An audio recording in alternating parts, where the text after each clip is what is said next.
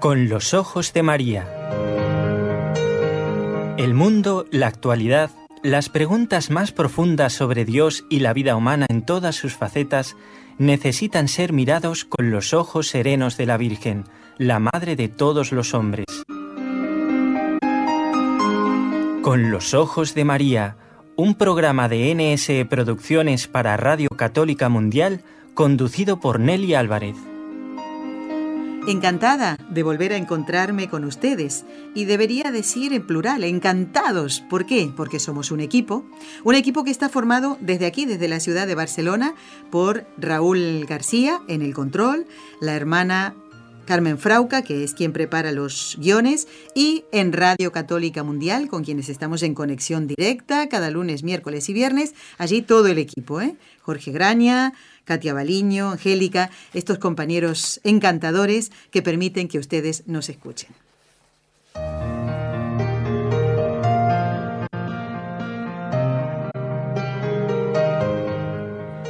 Y está con nosotros otro gran colaborador de muchos años, así le decíamos hace tiempo a Enrique Calicó, gran amigo del doctor Formen también, ¿verdad, doctor? Aquí nos conocemos todos, todos los compañeros nos conocemos. El doctor Eudaldo Formen, como ya saben, es profesor universitario de Barcelona y miembro de la Pontificia Academia Santo Tomás en Roma. Doctor, debo nombrar a otro querido amigo suyo y nuestro, como es el doctor Ocampo, de México, con quien estamos en contacto una vez al mes. Y mm, al final de un programa en el que él respondió a la consulta de un docente, derivamos en el tema del juicio.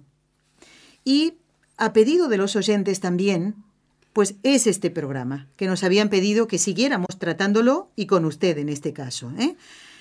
Hoy en día, doctor, no se habla mucho del juicio final. Yo diría que poco o nada. Pero Jesús lo nombra varias veces en el Evangelio. ¿Es así? Sí, sí, sí. Uh, yo, si me permite, una, una, pequeña corrección o precisión. Usted corrija. ¿Eh? O sea, ha dicho que, que no se habla nunca del, del juicio final, hmm. nunca, ¿no? O nada. Eh, sí, eso. Ha dicho nada. Bueno, pues sí que no se, habla, se habla, lo que mucho. pasa que no nos damos cuenta. Ah. Se habla de una manera. Lo rezamos en cada misa dominical y festivos en el credo, ¿eh? porque en el artículo séptimo se dice que Cristo ha de venir a juzgar a los vivos y a los muertos. Sí. Es decir, se habla de, del juicio final, no del juicio particular, porque el juicio particular es el que después de nuestra muerte, el alma, porque el cuerpo, bueno, pues se queda aquí esperando la resurrección, el alma es juzgada por Cristo e individualmente, según los méritos Uh, pues bueno, a esta alma, uh -huh. pues uh, va al cielo, puede contemplar ya a Dios, ser feliz, o por el contrario, pues tiene que pasar por el purgatorio para purificarse, o bien está ya condenada. ¿eh? O sea que hay un juicio ya que es además irrevocable, que claro. es un juicio definitivo. Pero después hay un segundo juicio, uh -huh. ¿eh? que es el que se llama universal, que quiere decir final o universal, porque es general, será un juicio público, diríamos, todos a la vez. ¿eh? Y, bueno, que el, juicio, lo que se juzgará, será conocido por todos, lo mismo que también el veredicto. Y entonces, en un juicio siempre hay una retribución. ¿eh? Y siempre, ¿qué es lo que se retribuirá? Pues se retribuirá sobre todo en cuanto al cuerpo. ¿eh? Porque el cuerpo que ya ha resucitado, pues uh, resucitará de una manera gloriosa ¿eh? e impasible, sin uh -huh. sufrimientos, que le hemos explicado sí, otras veces. y gustó mucho ese programa, sí, sí. Pues, o si no, ¿eh? si por nuestras obras, pues, bueno, pues ya juzgados en el juicio particular, seremos el cuerpo. Bueno, esperemos que por la gracia de Dios uh -huh. nos encontremos en esta situación tremenda, terrible, ¿eh? con un cuerpo pues que sufrirá pasible y un cuerpo repugnante, un cuerpo vil, ¿eh? y, y, bueno, y estos condenados irán al infierno. Y esto lo rezamos en el cuadro. Desde allí ha de venir a juzgar a los vivos y a los muertos. ¿Por qué dice a los vivos y a los muertos? Porque en el, pro, en el momento que venga el fin del mundo, que venga la resurrección de los muertos, habrá gente que habrá muerto, nosotros seguramente. Sí, seguramente. ¿eh? De claro. toda la humanidad, o en aquel momento. Claro. Pero otros pues eh, no habrán muerto. ¿eh? O sea, pasarán directamente vivos. en aquel momento, pasarán ah. directamente al juicio. No tienen por qué morir. Claro, ¿eh? entendido. Ni por tanto diríamos, bueno, sí que resucitarán, pero no habrán muerto, sino que pasarán. Vendrá a juzgar a los vivos y a los muertos. Entendido. Bueno, esto de todas maneras, esto ha sido una pequeña precisión para que veamos de que tenemos que estar atentos a lo que se dice, a lo que se dice en el credo, lo que decimos todos en el credo y que no es una oración, sino que es un artículo fundamental. Esto es nuestra fe. Claro, ¿eh? digo, estoy, yo creo en esto que estoy recitando. Exacto. Y tiene mucha importancia. Ahora bien, otra cosa es que en las homilías, en, eh, qué sé yo, pues en las conferencias eh, parroquiales, qué sé yo, pues no, se hable, o en revistas religiosas, o, en fin, o en la catequesis. Inclusive en ejercicios espirituales. Exacto, no me atreví a decirlo. Yo lo digo porque es así. Pero bueno, puede ocurrir. Y hay una razón que es muy antigua. Yo la he encontrado en el catecismo de la Iglesia, que es el catecismo anterior del catecismo.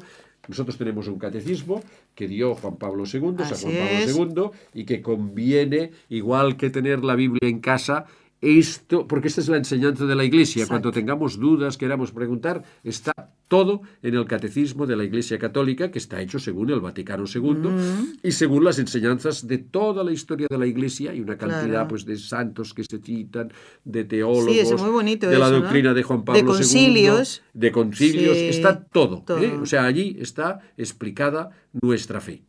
Pero este libro que tiene aquí, este otro catecismo, este otro más veo las hojas amarillas, doctor Amarilla, sí, porque es una edición del año 1911, que es el catecismo de San Pío V, es el catecismo de Trento. Después del concilio de Trento se hizo un catecismo, que es el que duró hasta vigente en la iglesia y de este catecismo se hacían los catecismos de las primeras, primeras comuniones, el, pues el astete, etc. Y bueno, pues el que ahora está vigente, que no contradice. Eso es lo que iba a preguntarle, claro. Uno puede pensar eso, claro. No haya cambiado nada. Lo que pasa es que este catecismo estaba dirigido a los párrocos. Es decir, se titula así, Catecismo para los párrocos según el decreto del Concilio de Trento por San Pío V, Papa Dominico, el de Trento, el de Lepanto, el de Lepanto quiero decir, el de Lepanto, el de la batalla de Lepanto, el del rezo del Santo Rosario, y que Em, bueno, pues dio este texto en latín. Yo tengo este libro que está la traducción, está bilingüe, latina y castellano, y es el que tenían los párrocos. ¿Por qué? Porque mucha gente no sabía leer, no tenía la formación, los laicos no estaban en la situación actual. En cambio, el catecismo de la Iglesia Católica está dirigida a todos, ¿eh? incluso yo diría eh, Inclusive a, los, laicos, ¿eh? que especialmente, porque antes no había. Y entonces ¿Por qué estaba dirigido a los párrocos? Porque esto es lo que tenían que predicar, enseñar oralmente. ¿eh? O sea, no es que no llegara a los fieles, pero se dirigía a los, a los párrocos que sabían latín, que sabían leer, que tenían una formación y ellos los transmitían. Y entonces eh, hay un punto del catecismo que dice, la doctrina acerca del juicio debe, pregunta, inculcarse con frecuencia en el espíritu del pueblo fiel, es decir, de los laicos. Claro. Y entonces, la, yo solo, si es tan amable, aunque sea un poco larga, pero es que es...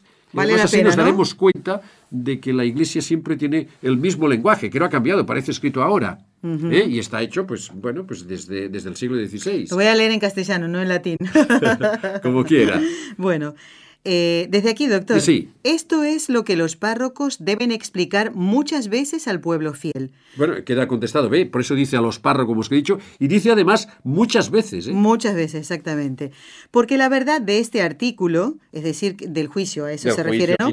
Adquirida con la fe, es muy eficaz para refrenar las malas pasiones del alma y apartar a los hombres de los pecados. Y así se lee en el eclesiástico.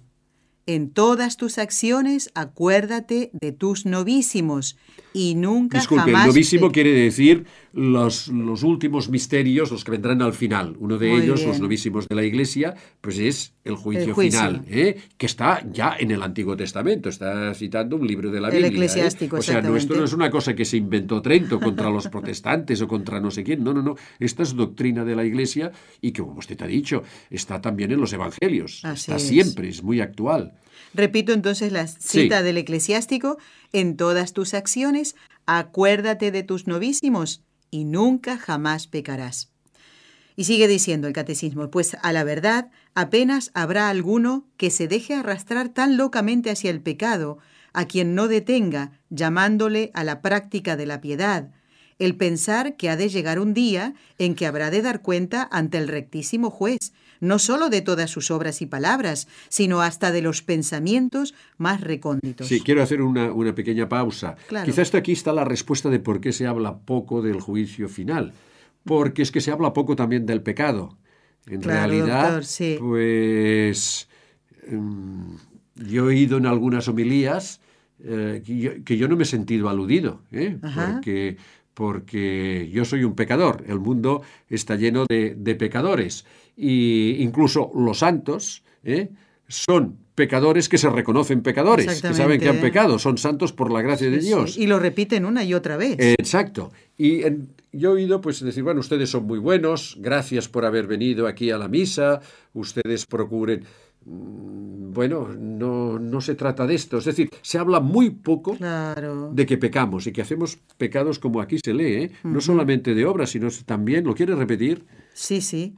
Eh, no solo de todas sus obras y palabras, sino hasta el de los pensamientos más recónditos. O sea, más ocultos, más fondos. o sea, que solo nosotros lo sabemos en cuanto a personas del mundo, quiero decir, Exacto. ¿no? Incluso a veces, a lo mejor ni somos propiamente conscientes, tan oculto y que lo tapamos y que no queremos no queremos conocernos a nosotros mismos sabiendo que lo que hace cualquier una cualquier persona ¿eh? que hace el mal yo también lo, haría lo puedo hacer si no fuera por la gracia de Dios ¿eh? pues y si no fuera por la, oración. todo esto saldrá toda esta porquería ¿eh? que llevamos dentro pues todo esto saldrá y bueno, se nos va a contar. Y por esto, si lo tuviéramos presente, pues, bueno, pues uno eh, se, lo piensa un poco, ¿eh? De decir, bueno, eh, vale la pena ¿eh? por un momento, pues, de, de, dar gusto a la lengua y criticar a este que se lo merece, a esta vecina que la voy a dejar. Vale la pena que murmure y que critique, vale la pena que me deje llevar pues, por las pasiones. O inclusive cuando pienso mal de esa vecina, aunque no se lo diga, doctor. Exacto. Aunque solo lo sepa yo, saldrá a la luz. Es decir, que será un juicio verdaderamente, bueno, es que... Es que tiene que salir todo eso. Todo, ¿eh? da temor y temblor. Y además será público. Dice Santo Tomás que como la ofensa ha sido en el pecado, tiene una dimensión social, afecta a los otros, lo va a saber todo el mundo. Es decir, esto se va a saber, va a ser público. ¿eh? Por esto es un juicio universal, va a ser general. ¿eh? Delante de todos. Delante de todos. Sigo leyendo el Catecismo de 1911 de San Pío V. Bueno, esta es la versión, ¿eh? El, esta es la traducción, pero la, época que se dio, yo tampoco la sé, ¿eh? lo tengo que mirar, fue en el mil, en el año... 1500 y algo debe ser. Sí. Claro. No sé ahora la fecha exacta. Es del siglo XVI, San Es del siglo XVI. Ahora no encuentro... Sí, eh, pero la traducción, ya digo, se tradujo ya a principios del siglo XX, bueno, es del siglo XVI, ¿eh? después, después de Trento, y ahora no lo encuentro. Cuando buscas una cosa, pues es de la época de San Pío V, es decir, Muy la época pues, de Lepanto ¿eh? y del, Rosario, etcétera, etcétera. Bueno, pues eh, del siglo XVI, ¿eh? de la época bueno, que se estaba descubriendo América, es decir, es que es antiquísimo, antiquísimo, pero Fíjense como lo que dice no parece que hayan pasado 500 años. Efectivamente. ¿eh? Y además un vocabulario muy fácil de entender. Sí, sí, Es que así debían explicarlo los párrocos para que la gente, bueno, se moviera a conversión, ¿no? Y sigue diciendo, el justo, por el contrario, debe excitarse más y más y resolverse con suma alegría a practicar el bien, aunque pase la vida en la miseria, deshonrado y perseguido, cuando vuelve la consideración a aquel día en que, después de los combates de esta miserable vida, se le declarará vencedor en presencia de todos los hombres, y recibido en la patria celestial, será ensalzado con los honores divinos y ciertamente eternos. Esto, bueno, nos puede dar un poquito de temor, doctor, pero mire, yo también tuve que prepararme para este programa.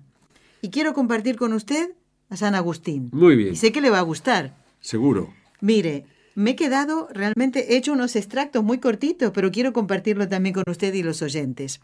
Es un capítulo del libro eh, el, que se llama el Kempis Agustiniano, ya con el nombre lo dice todo. Nos hiciste, Señor, para ti, que es un, un resumen de escritos de San Agustín.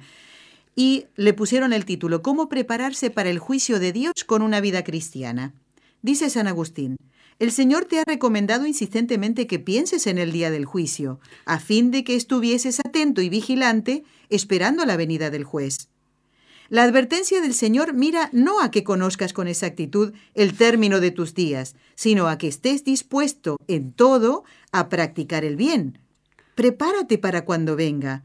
¿Qué te importa el saber cuándo esto ocurrirá? Menos curiosidad y más piedad, dice. ¿Sientes hoy remordimiento de conciencia? Confiésate hoy mismo, purifícate hoy mismo de ese remordimiento, depón tu ansiedad y recobra la tranquilidad. ¿Qué le parece? Sí, sí, precioso. Es la misma doctrina, ¿eh? es la doctrina que, enseñaban, que enseñó Cristo, que está en el. Pues mire, yo, si le parece, para que continuemos y vea que no somos una cosa que, bueno, que inventamos o que es una, son cuentos para niños que queremos asustar. ¿eh? Claro. Mire lo que dice que aún es más, más diríamos, más claro. Más preciso. Sí, más preciso el catecismo de la Iglesia Católica. ¿eh? Que este sí que podemos decir el año, a ver si podemos ya con las fechas. Este 1900. Eh, a ver, 99 era. Es muy reciente. Sí, bueno, tampoco lo encontraré. Hoy llevamos el día, el 1992, en el 92. Eh, bueno, en este catecismo, por ejemplo, en el punto 1039, si lo quiere leer, en el nuevo, el de Juan Pablo II, Frente a Cristo, que es la verdad, será puesta al desnudo definitivamente la verdad de la relación de cada hombre con Dios. Está hablando del juicio final, ¿eh? El juicio final revelará hasta sus últimas consecuencias lo que cada uno haya hecho de bien o haya dejado de hacer durante su vida terrena todo el mal que hacen los eh, malos. Este es una cita San Agustín, que hemos dicho que hay muchas citas. A ver, no será lo que he elegido, no, este es otro. No, no, no. es que San Agustín lo repite muchas veces. ¿eh? Sí. Es un sermón de San Agustín que hacía lo que Trento mandó los párrocos, estaba explicando en el sermón, pues el juicio final es lo que hacían los presbíteros cristianos o los obispos cristianos siempre que han hecho. Y esto en los primeros siglos de la Iglesia. Exacto. San Agustín no supo de San Pío V. Exacto. Decía San Agustín, y que cita el catecismo actual, todo el mal que hacen los malos se registra y ellos no lo saben. El día en que Dios no se callará, se volverá hacia los malos. Sí, esto que se habla a veces, el silencio de Dios o que Dios está callado. Bueno, ya hablará. ¿eh? Y la última palabra de Dios, pues bueno, hay que estar preparado. ¿eh? Claro. Porque, bueno, queda todo registrado. No es una historia para niños. ¿eh? No es un invento del doctor Ocampo. Que claro. no, no, no, no, no. Esto es la verdad. Lo hemos leído aquí. Frente a Cristo, que es la verdad, se sabrá toda la verdad. Y esto va a suceder es, va a suceder, lo que pasa que no queremos muchas veces, yo me pongo el primero, no pensar. Es como el estudiante hmm. que al final de curso se va a examinar.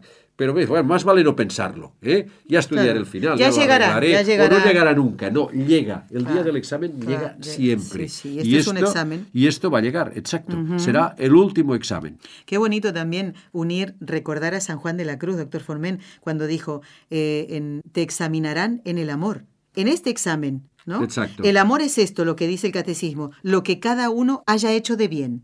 Y también te examinarán en ese amor que no diste, que es lo que dice, eh, todo lo que haya dejado de hacer durante su vida. Dejado de amar. ¿eh? ¿eh? Dejado de amar, Incluso de odiar. Y bueno, pues allí estará, bueno, queda patente. Vamos a continuar leyendo San Agustín, que es muy útil. Dice, em, yo había colocado sobre la tierra, dirá él, dirá Dios, a mis pobrecitos, para vosotros. Yo, su cabeza, gobernaba en el cielo a la derecha de mi Padre, a este Jesús. Pero en la tierra... Sí, quien juzgará es Cristo. Cristo. No, juzgará por el poder que tiene porque es Dios, pero juzgará secundariamente como hombre. De tal manera que veremos aquel día a Cristo eh, con los ojos del cuerpo ¿eh? y lo oiremos. Y esto producirá pues, nos producirá un gran placer ver a, Cristo glorioso. En cambio, los condenados no lo verán. ¿eh? porque el ver a Cristo produce una satisfacción que ellos están negado. ¿eh? Porque Sabrán no la que es quieren, Dios. porque no lo quieren, no quieren esa satisfacción Exacto, de ver a ¿eh? Dios. pero ellos claro. no verán a Cristo glorioso, aunque sí que lo escucharán y oirán su, Su sentencia. su- su sentencia y, bueno, se quedarán pues eh, fijados en, en el odio, ¿eh? que es el odio que tiene, que tiene Satanás. Y, pero claro, el problema del condenado es que él como ha leído usted de San Agustín, nos hiciste Señor para ti. Los condenados también están hechos para Dios. Pero Claro. esta tendencia hacia Dios se convierte en egoísmo, en amor a sí mismo, se convierte en odio en lo que no han conseguido. claro. ¿eh? Eh, bueno, más vale, en fin, sí que hay que pensarlo, pero bueno, sobre todo pues rezar, ¿eh? que Dios nos dé su gracia para Nos que dará. no nos encontremos allí, a la Claro. izquierda. ¿eh? Sigo leyendo a San Agustín diga. del Catecismo de la Iglesia Católica. Yo, su cabeza, dice Cristo, gobernaba en el cielo a la derecha de mi Padre, pero en la tierra mis miembros tenían hambre. Si hubierais dado a mis miembros algo, eso habría subido hasta la cabeza. Se refiere a los pobres, ¿eh? Claro, lo que, lo que sí, habla el Papa sí. Francisco de los pobres, los, los marginados. Los ¿eh? necesitados, Lo- los- descartados. Descartados, etcétera. Y sigue diciendo San Agustín, cuando coloqué a mis pequeñuelos en la tierra, los constituí comisionados vuestros para llevar vuestras buenas obras a mi tesoro. Es que San Agustín es fantástico.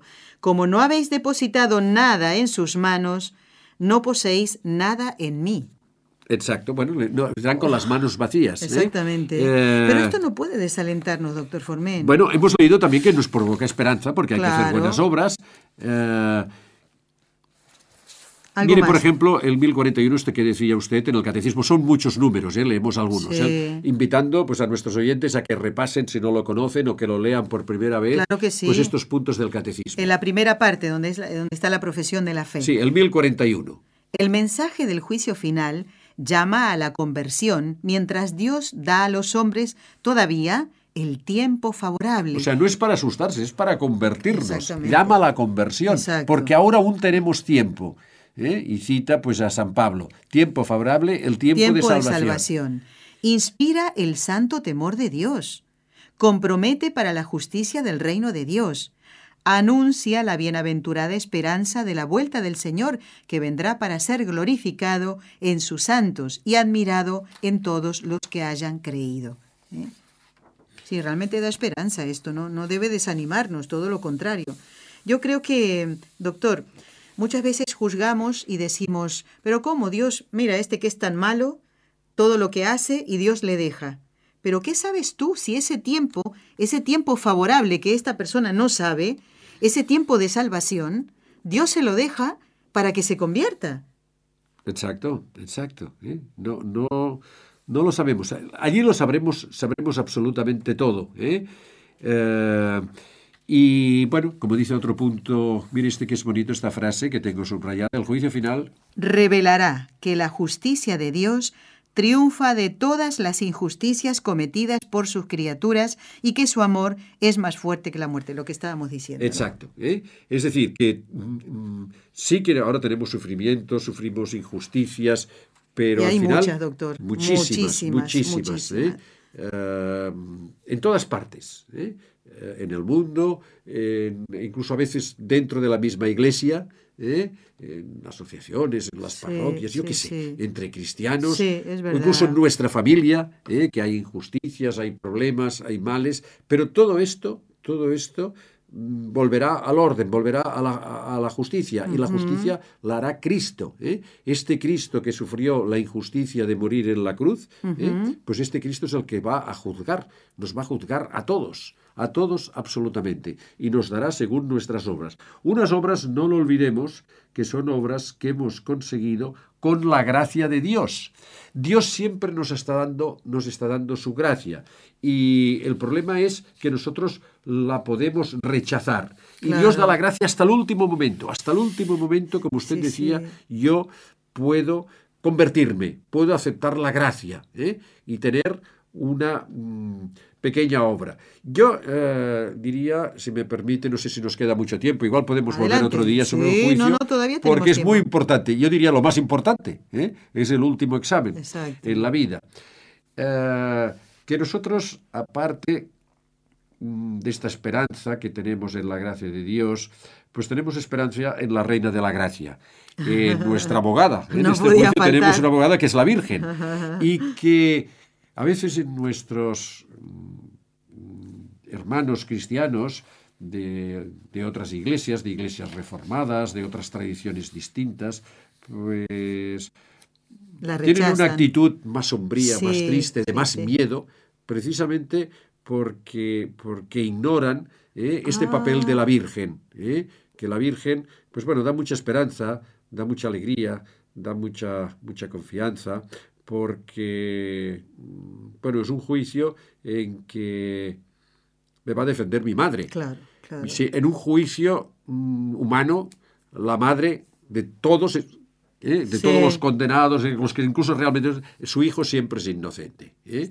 Su hijo que después le va a ver a la cárcel, etcétera. Para las madres no hay hijos culpables. ¿eh? Y bueno, pues la Virgen María es nuestra madre.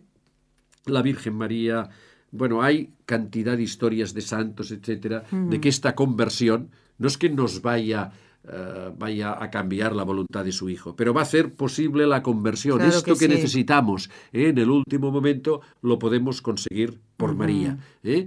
María es la que pide las gracias, es la medida de todas las gracias a su Hijo, que nos las dé a pesar de nuestra obstinación, de nuestro pecado, de tantas veces que Dios nos da la gracia, que nos da la oportunidad y no nos convertimos y nos empeñamos otra vez en seguir pecando. O incluso si no pecamos, miramos pues con una cierta pues no sé, añoranza del pecado o pensar que estábamos mejor como antes. Como en Egipto. Como en Egipto, ¿eh? con las ollas de Egipto, ¿eh? comiendo lo que comían las cebollas y tal.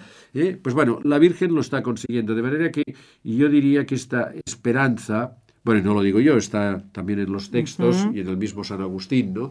que tenemos que tener en la gracia de Dios, en el mismo Cristo, que tengamos sobre todo en su madre, en la Virgen. Una, una devoción filial ¿eh? a María, pues es la manera de no tener miedo, a ese de estar alegre ¿eh? y de confiar en que estaremos entre los elegidos de Dios, entre los salvados. A ver si usted se acuerda de una anécdota eh, con respecto a esto que, comentaba este doctor, que ya comentamos en el programa. Y ahora quiero volver a traerlo. A ver si se acuerda, doctor y amigos oyentes, de esta señora que va al pueblo de Ars a, ver a San Juan María Vianney. Ella no lo había visto nunca antes, él no la conocía y eh, se acuerda que su esposo, que no creía o creía pero no practicaba, todos los días le llevaba a su esposa una flor para que ella lo depositara en el altarcito que tenía en casa dedicado a la Virgen. Y María no se olvidó de ese detalle de este señor que no practicaba su fe. Desgraciadamente, al no practicar su fe, cae en el desánimo, en la desesperación y decide quitarse la vida.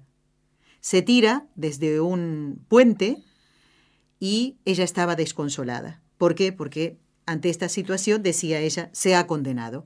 Va a ver al cura de Ars para poder tener un poco de paz y consuelo y quitarse esa angustia. Él la ve de lejos y le dice, la llama. Y entonces solo le dice esto, tranquila, se ha salvado y después le explicó que en esa caída, gracias a, esa, a ese detalle tan bonito de llevarle una flor a María, María le alcanza la conversión que él tiene en esa caída, ¿eh? en, este, en este hecho tremendo de querer quitarse la vida. Y esta mujer alcanzó la paz, ese hombre se salvó, no sé si todavía estará en el purgatorio, pero se salvó por intercesión de María.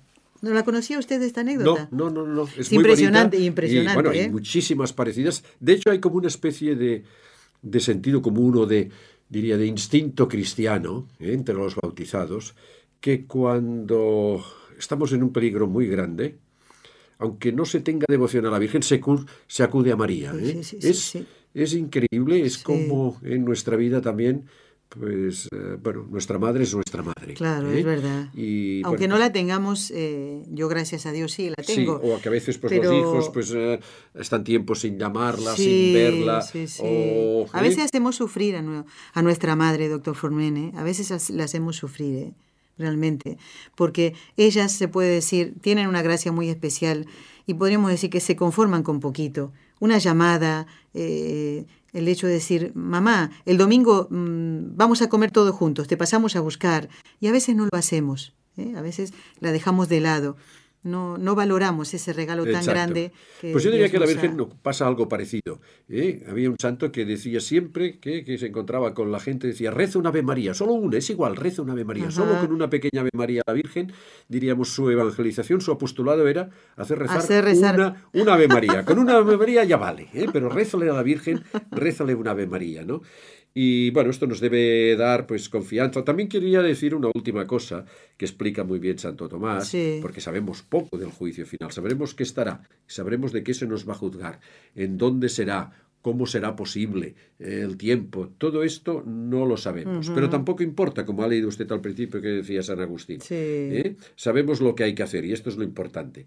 Que eh, después del juicio final, también diríamos quedará premiado el mundo, porque dice Santo Tomás que las cosas de este mundo son para el hombre.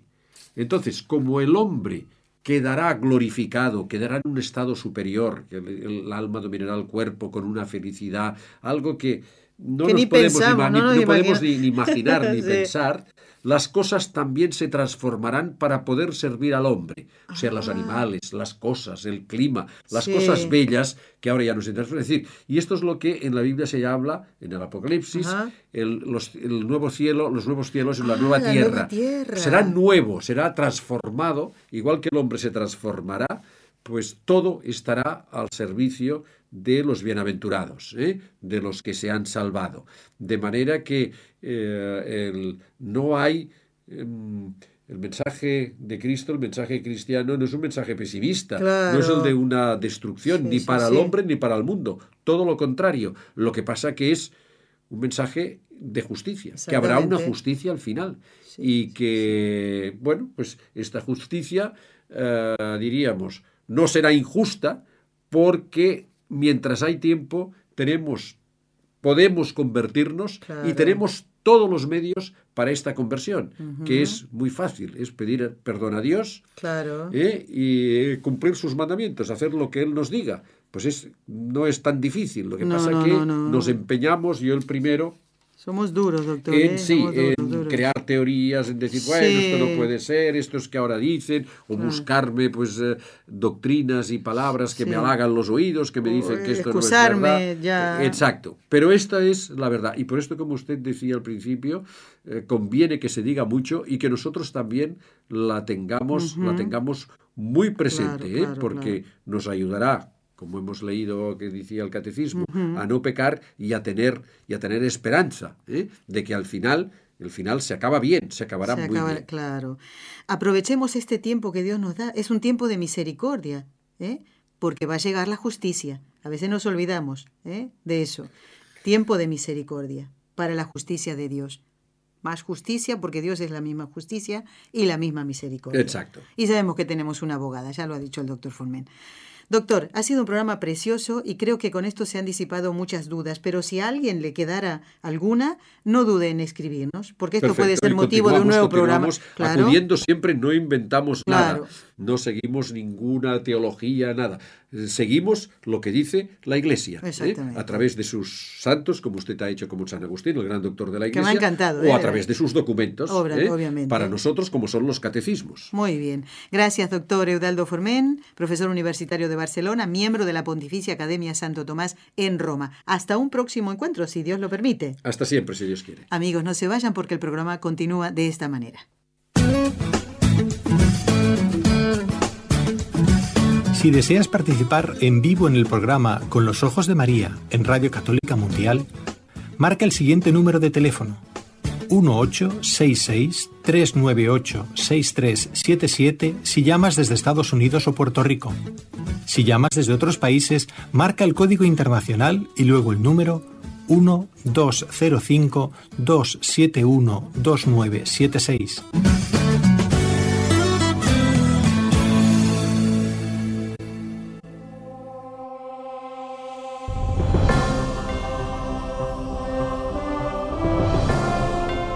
En Con los Ojos de María, el Grupo Betsaida de Chile nos trae Ciudadanos del Cielo.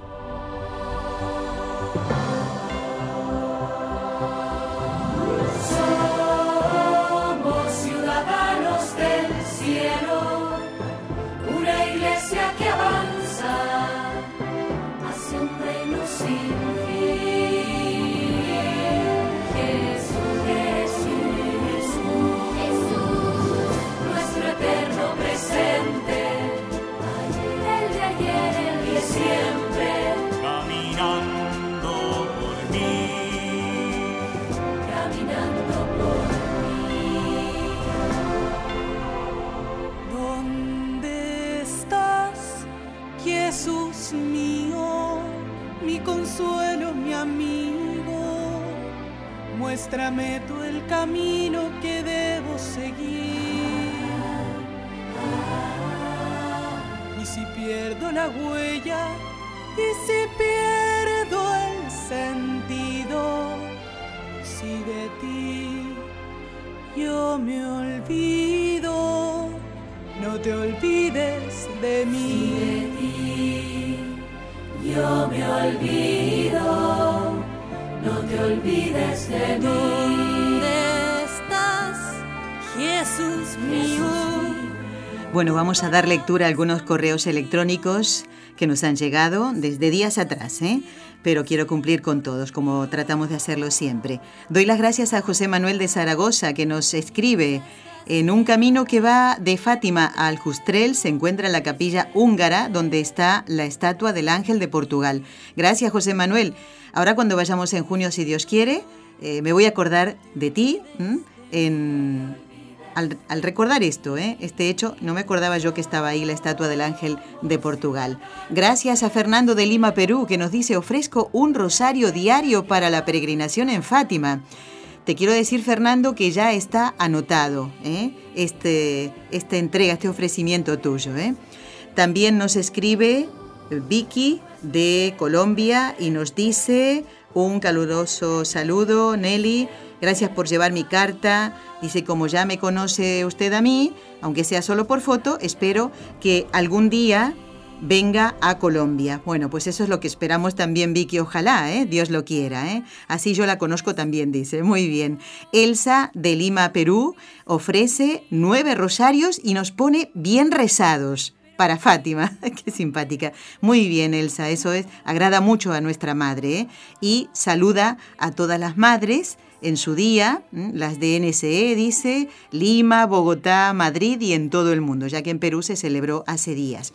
Y hablando de una mamá, vamos a encomendar en un momentito a nuestra compañera querida María José García, que está en este momento en el quirófano, va a dar a luz a Inés. ¿eh? por cesárea, vamos a encomendarla con muchísimo cariño y en un momentito vamos a rezar eh, por ella. Y hoy no voy a rezar solita, ¿eh? gracias a Dios tengo, sé que siempre ustedes lo hacen, sí, claro que sí, pero hoy tengo unas amiguitas que han venido a, a visitarme y en un momentito van a pasar al estudio y me van a acompañar. Qué suerte tener alguien aquí, ¿eh? Claro, como María José no puede estar, porque en este momento está muy ocupada, bueno, pues eh, están estas amiguitas. Quiero saludar ahora a una oyente de Miami, que tiene un nombre precioso, Gema. Uy, Gema, qué bonito nombre. ¿eh? Ojalá que se lo hayan puesto por Santa Gema Galgani. Gema, muy buenos días, ¿qué tal? Muy buenos días, Nelly. Mi Dios le pague por ese complemento. Sí, ese nombre me lo puso el sacerdote Germán Montoya cuando me bautizó. Wow. ¿Y conoces, conoces la historia eh, de tu patrona? Sí, claro que sí, por supuesto, la mártir, por supuesto que sí, ella sufrió mucho y, yo yo le pido mucho a ella por mi conversión para que me ayude también eh, mira, Nelly, mi pregunta, si no me la puedes contestar ahora mismo, es la siguiente. Dado al, al tema que tienen hoy, eh, tengo entendido de que la ciudad, hay una ciudad que ya está hecha en el cielo y que dice Dios que solamente está esperando que las almas sean recogidas eh, o que estén todas las almas completas para que esa ciudad sea la que vamos a habitar con el eh, con la esperanza y con la fe de Dios ah, más adelante. Entonces yo quería saber eso, porque este mundo va a desaparecer, obviamente. Eh, y va a haber un nuevo cielo, va a haber una nueva tierra. Entonces tengo entendido que ya hay una ciudad que está hecha en el cielo y entonces esa es la que vamos a habitar eh, quería hacer esa pregunta. Vale, muy bien. Pues Gema, como dije durante el programa con el doctor Formen, yo tomo nota y la próxima vez o la siguiente, porque ya, ya tenemos otro trabajo encargado para el doctor Formen, voy sumando estas preguntas. Pero para que yo no la haga mal eh, a, cada una de estas preguntas que ustedes tienen y dudas, lógicas, obviamente, por eso es bueno que me escriban un correo y yo le envío el correo electrónico con la pregunta que ustedes han hecho, ¿eh? para no meter la patita, como solemos decir. ¿eh? Pero bueno, yo te he entendido, Gema, porque eh, lo has explicado muy bien y le haré llegar esta pregunta al doctor Formen y en su momento lo va a responder. ¿eh? Muchísimas gracias y rezamos por tus intenciones, ¿vale? Mi Dios le pague y le dé el cielo, que Dios la bendiga, Nelly. Bueno, igualmente, Gema, hasta pronto, si Dios quiere. Bueno, y decirle a Gema que, que, Santa Gema Galgani no fue mártir eh, en, la, en lo que explica propiamente esta palabra de mártir, eh, no fue asesinada. Vivió un martirio, se puede decir, porque ella tenía las llagas eh, de nuestro Señor, y eso realmente es, es una cosa muy fuerte, que se lo digan, a, se lo pregunten al Padre Pío, a San Pío de Pietrelcina pero en este caso yo me refería a Santa Gema Galgani. ¿eh? Bueno, a ver, quiero seguir leyendo otros correos. El de Vilma, de Lima, Perú, nos dice que la Virgen María os cubra con su manto de amor y que vuestra labor tenga muchos frutos espirituales. Incluye las intenciones para la misa del último día del mes. Eh, nos escribe también Josefina, que nos dice, eh, trato de ayudar más a los de mi alrededor, principalmente con mis hijas. Eh, dice, a veces siento que no es un camino fácil, me está costando mucho trabajo que ellas crean. Y bueno, Josefina pide ayuda porque, claro, se desespera, ¿eh? se, angustia con esta situación. Josefina, te voy a contar algo que a lo mejor te puede ayudar. Yo sentía lo mismo con eh, un familiar mío, un ser querido. cuando lo dejé en manos de la Virgen, no dejé de rezar ni de hacer sacrificios por esta persona y fue cambiando su actitud. ¿eh? Entonces tienes que hacer lo mismo. No está, tienes que tener en cuenta lo que hacía Santa Mónica, teniendo en cuenta que es aquel consejo de San Ambrosio y le decía eh, Mónica, no, no le hable tanto a Agustín de Dios, sino háblele a Dios de Agustín. Es decir, la oración, eso alcanzará su fruto. Y miren si si tuvo fruto esa oración de Santa Mónica. Así que tú no, a no desfallecer, ¿eh? porque eso pues te va a desanimar más. Así que cuenta con nuestras oraciones y las vamos a llevar a Fátima. Bueno, también quiero dar las gracias. Aquí tengo otro correo de José Ramón, que justamente él era el que había propuesto al profesor Formen abundar más y explicar con más tiempo es tema que hemos tocado hoy, ¿eh? hemos cumplido, José Ramón, ¿eh? estarás contento. Y también nos dice especial momento el que vivimos en el centenario de la aparición de nuestra Madre del Cielo, la Virgen María, y la canonización de los pastorcitos Francisco y Jacinta. Preciosa la celebración del 13 de mayo presidida por el Papa. Así es, José Ramón, preciosa. Nos escribe a través de Facebook Maribel, dice, ¿cómo obtengo la oración a la Virgen que leyó al final del programa de hoy? Se refiere al del viernes pasado. Maribel, si estás escuchando, ten en cuenta esto que voy a decirte. La oración es muy fácil encontrarla en la página web del Santuario de Fátima. Recuerden que esa página es santuario-medio fátima.pt. Repito, santuario-medio fátima.pt. Eh, buscas mm, a la derecha arriba eh, que, te, que, te, salga en español y vas a entrar en donde dice centenario. ¿De acuerdo? Y luego buscas oraciones jubilares. Pinchas ahí y vas a encontrar la oración jubilar de consagración. Y ahí la puedes copiar, la descargas y luego la tienes impresa, si te va bien. Entonces, santuario-medio fátima.pt, luego centenario, luego oraciones jubilares y encuentras la oración jubilar de consagración, que es la que leímos corriendo, después me arrepentí realmente de haberlo hecho así, corriendo, como digo, el viernes pasado la leímos, ¿eh? cuando estuvo la hermana Gisela. Andrés Román de Lima, Perú, Eh, nos dice, estimada familia, yo le entregaré a nuestra Madre María en Portugal 24 rosarios especiales en el mes de mayo. Y dice él, ¿y por qué 24? Por mi madre María Auxiliadora, que justamente el 24 se celebra. Dice, ella lo hizo todo. ¿eh? Y mm, nos ruega llevar el saludo de toda su familia y pedir por la paz ¿eh? a, nuestra Madre la Virgen Santísima. Aquí hay otra oyente que está ofreciendo 32 rosarios. Dice, le doy muchas gracias por interceder por nosotros ante su Hijo Jesús. Agradece a María, nuestra Madre. Gracias a ustedes por instruirnos en nuestra fe. Ella es María de Fort Worth, Texas. Que sepan, ¿eh? Eh, Andrés Román, eh, que sepa Elsa de Lima, Perú, María de Fort Worth, Texas y también Fabián de Quito, Ecuador. Él dice, He podido completar tres rosarios y ya me aplicaré más, dice. Muy bien, Fabián. Recuerden que hasta ahora todo esto está anotado.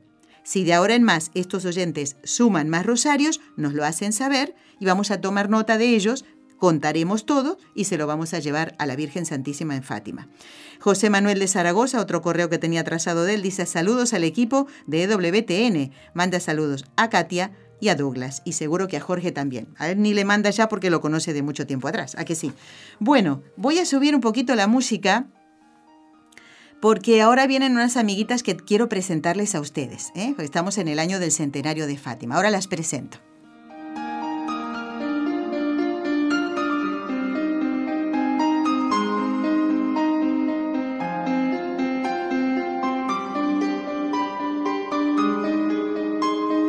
Bueno, bueno, ya están aquí mis amiguitas. Eh, pueden decir buenas tardes o buenos días, porque en Estados Unidos nos están escuchando por la mañana. Parece increíble eso, ¿verdad? Sí. Bueno, a ver, ¿quién se presenta primero? Aquí hay un dedo que está señalando una a la otra. Bueno, la mayor entonces. Venga, preséntanos, preséntate tú. ¿Cómo te llamas? ¿Cuántos años tienes? Y después hablamos con tu hermanita. A ver. Yo me llamo Nayara y tengo 11 años. 11 años, muy bien. ¿Y tú, la más pequeña? Yo me llamo Elvira y tengo 10 años. Muy bien. Pues eh, lo que yo estaba diciendo recién sobre el centenario, ¿saben que se cumplen 100 años de qué? A ver. De la, Virgen de Fátima. Las apariciones de la Virgen, muy bien. Y mmm, quería preguntarles si saben qué es lo que pidió, una de las cosas que pidió la Virgen Santísima a los pastorcitos. ¿Qué es lo que les pidió? Que rezaran cada día el rosario. ¿Y ustedes le hacen caso a la Virgen Santísima? Sí. Bueno, muy bien, los felicito. Pero a ver, ¿las rezan solitas, cada uno por su lado, o cómo lo hacen? No, eh, la rezamos con nuestros padres uh -huh. y a veces cuando nuestros padres están ocupados rezamos por ellos para que les salga bien. Muy bien. O rezamos de la Nayara juntas en la cama cuando Muy no podemos dormir. O... Muy bien. ¿Y lo rezan de vez en cuando cuando se acuerdan o, o qué? No, cada Siempre. día. Cada día, muy bien. Y supongamos que está escuchándonos algún oyente que tal vez le parece algo muy largo, que se aburren. ¿Qué les dirías tú, Nayara, por ejemplo, para que se animen a, a rezar el rosario y, y, empezar por lo menos de a poquito? A ver, ¿qué les dirías? Pues yo le diría que se esforzara un poco más porque así la Virgen está más contenta uh -huh. y nos y le pedimos algo y ella a lo mejor nos lo puede cumplir. Si no conviene, ¿verdad? Sí. Muy bien. Elvira, ¿y tú qué le dirías a ver a las personas? Pues que se animen mucho a rezar el rosario porque así está contenta la Virgen María uh -huh. y para animaros más a rezarlo podéis pues de mientras sí. pues podéis um, cocinar o hacer algo mientras rezáis el rosario o, uh -huh. o, hacer algo. Sin, sin perder eh, la cantidad de, sí, de Ave Marías que van rezando, sí. ¿verdad? Sí. ¿Eh? Muy bien. O si no, si no tenéis rosario, con las manos. Con las manos también. Ese se llama el rosario digital, ¿sabían eso? ¿Eh? Porque tiene que ver con los dedos.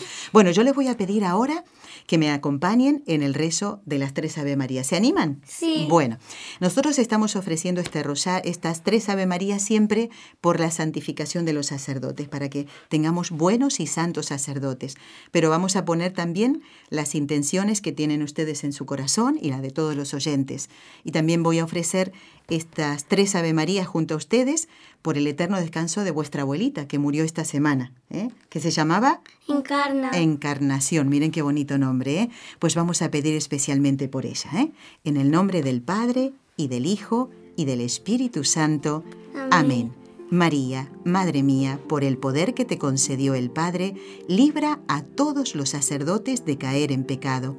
Dios te salve María, llena eres de gracia, el Señor es contigo, bendita tú eres entre todas las mujeres, y bendito es el fruto de tu vientre, Jesús. Santa María, Madre de Dios, ruega por nosotros pecadores, ahora y en la hora de nuestra muerte. Amén. María, Madre mía, por la sabiduría que te concedió el Hijo, libra a todos los sacerdotes de caer en pecado.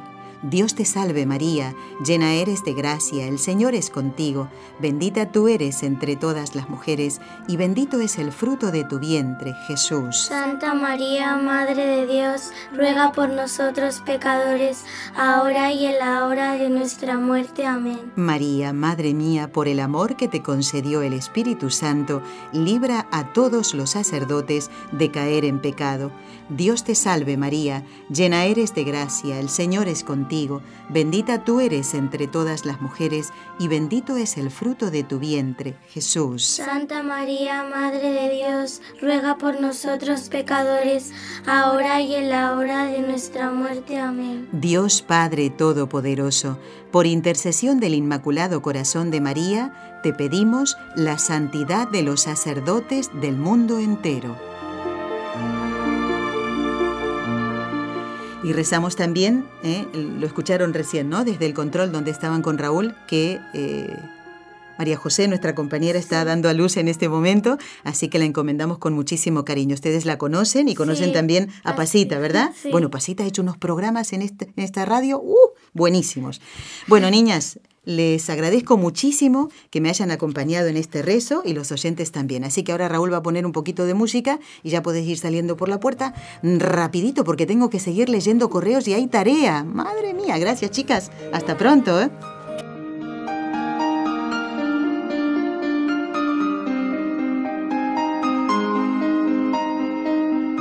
Son encantadores los niños, ¿eh? Qué bonito escuchar rezar a unas niñas tan pequeñas, ¿verdad? ¿eh? Ojalá, ojalá en tu casa, si tienes niños pequeñitos, ya comiences con ellos a rezar el rosario, así como lo hacen los papás de, de Nayara y Elvira que hoy mm, me han acompañado aquí en el estudio.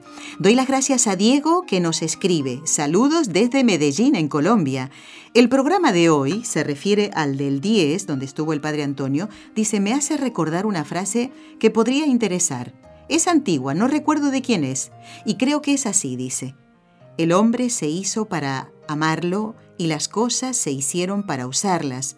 Hoy se aman las cosas y se utiliza al hombre. Diego, es verdad así, ¿eh? Y por eso el hombre es tratado indignamente, es tratado como una cosa, ¿eh? porque interesan más las cosas. Qué triste, ojalá no nos pase eso a nosotros. Bueno, me han quedado más correos, pero hoy quiero, voy a hacer, tiene que haber tarea, ¿eh? Tiene que haber tarea, la voy a leer yo, ¿qué va a ser? Porque, bueno, a ver, vamos a pedirle a otra persona que ponga las preguntas en el Facebook, porque María José está ocupada, no puede atender estas cosas, ¿eh? Bueno, aquí van las preguntas de este día viernes, ¿eh? Tarea para el fin de semana. Primera pregunta, ¿cómo se llamaba el soldado al que Pedro cortó una oreja? a pensar. Primera pregunta, ¿cómo se llamaba el soldado al que Pedro cortó una oreja? Hay que repasar el momento en que Jesús es apresado, ¿eh? Esa es la única pista que doy. Segunda pregunta, la esposa del intendente de Herodes era seguidora de Jesús. ¿Cómo se llamaban los dos? Ella y, y su esposo, el intendente de Herodes. ¿Cuáles eran los, los nombres de ellos dos? Eh? Recuerden que, si Dios quiere, en Facebook va a aparecer hoy estas, las dos preguntas, uno y dos. ¿eh? Solo contestar por correo electrónico. Les doy las gracias por haber estado con nosotros y los esperamos el próximo lunes. Estará nuevamente con nosotros el doctor Manuel Ocampo en el programa Con los Ojos de María. A no faltar a la misa del domingo. ¿eh? Muchas gracias. Has escuchado un programa de NSE Producciones para Radio Católica Mundial.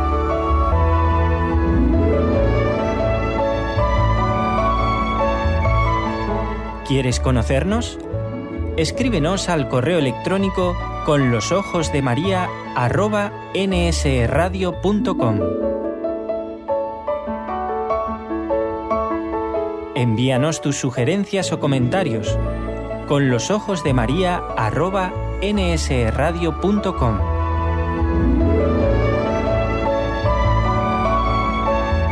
Te esperamos.